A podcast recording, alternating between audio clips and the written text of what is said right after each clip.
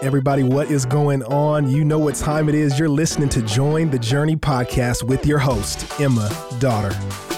Thanks for joining. Today, we are taking a high level look at the book of Ezra. But before we do, I have a couple quick announcements. The first being that we have recently opened some new serving opportunities with Join the Journey. If you're local to Dallas and have made Watermark your church home, we would love to have you serve with us. There are spots on our social media team. We're looking for videographers, photographers, graphic designers, etc. Spots on our resources team. If you like studying or writing, that's for you. Spots on our events and hospitality team, and even spots on our editing team. If you're attentive to detail, that might be a great fit. We've got quite a few openings, so if you're interested in learning more, we'll put the links in the episode description for you to check out. The second announcement is that we are well on our way to meeting our goal of getting 1,000 podcast reviews by the end of January. To those of you who have left reviews, thank you so much. And for those of you who haven't, we'd love it if you did. Leaving a review helps the Join the Journey team know how we can better serve you and is a neat way for us to read about what God has been teaching or showing you while on the journey. All that said, today we are taking a look at the book of Ezra. The key word for Ezra is return, as in this book, we will see the first wave of Israelites start to return home under Zerubbabel's leadership, thanks to King Cyrus, of course.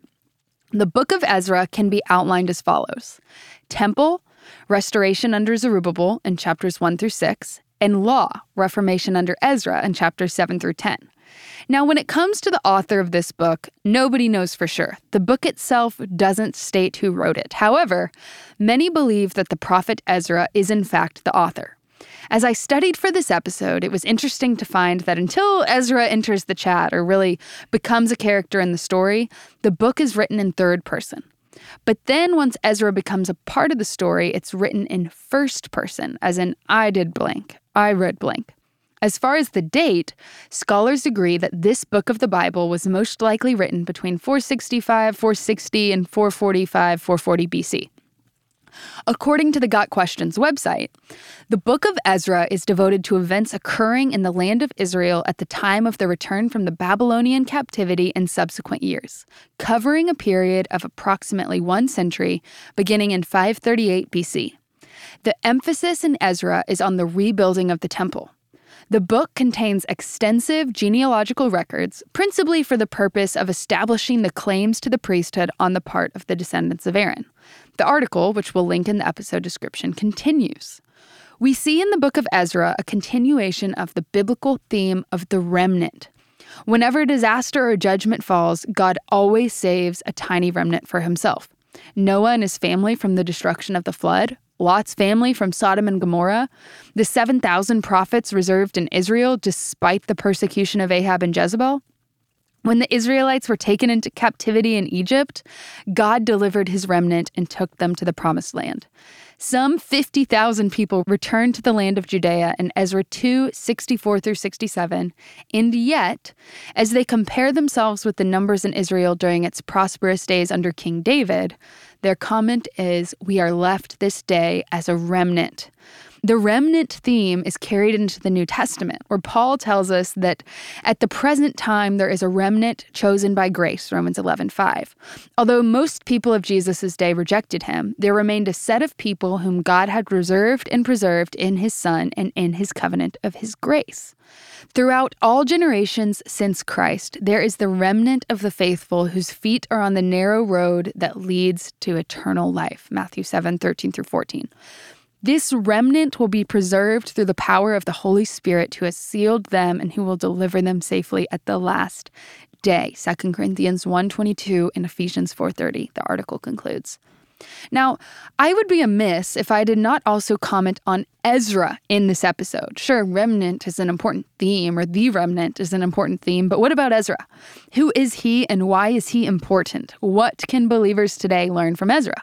Well, one of the most famous verses about Ezra is Ezra 7:10, which reads, for Ezra had set his heart to study the law of the Lord and to do it and to teach his statutes and rules in Israel to study, to do, and to teach.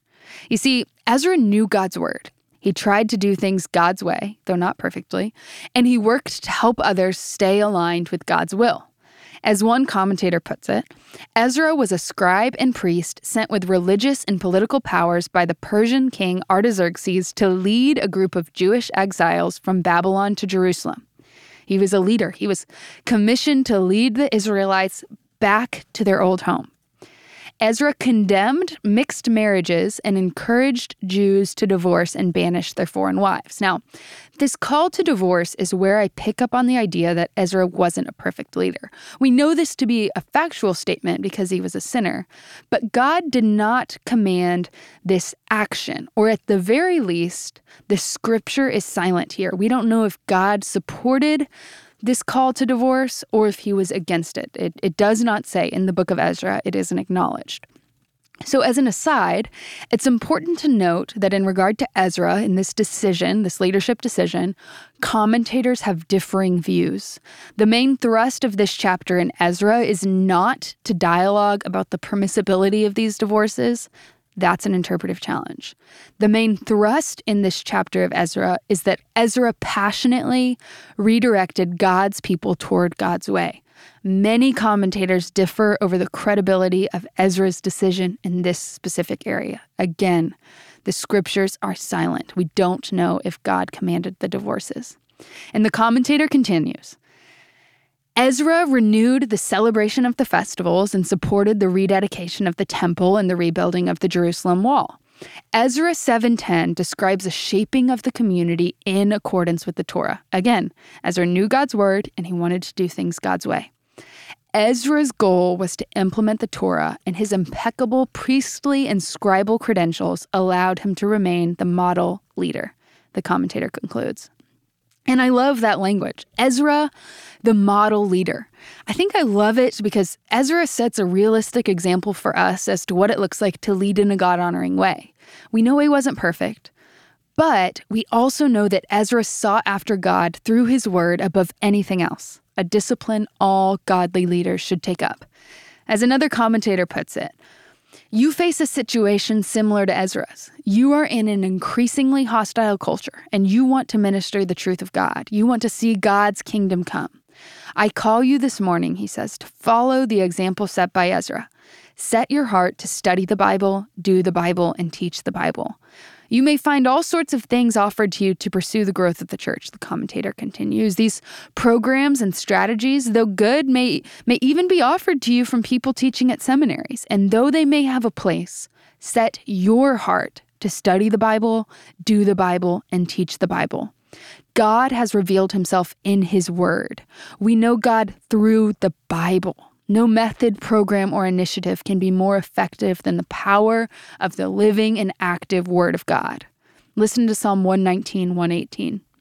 You reject all who stray from your statutes, for their deceit is a lie.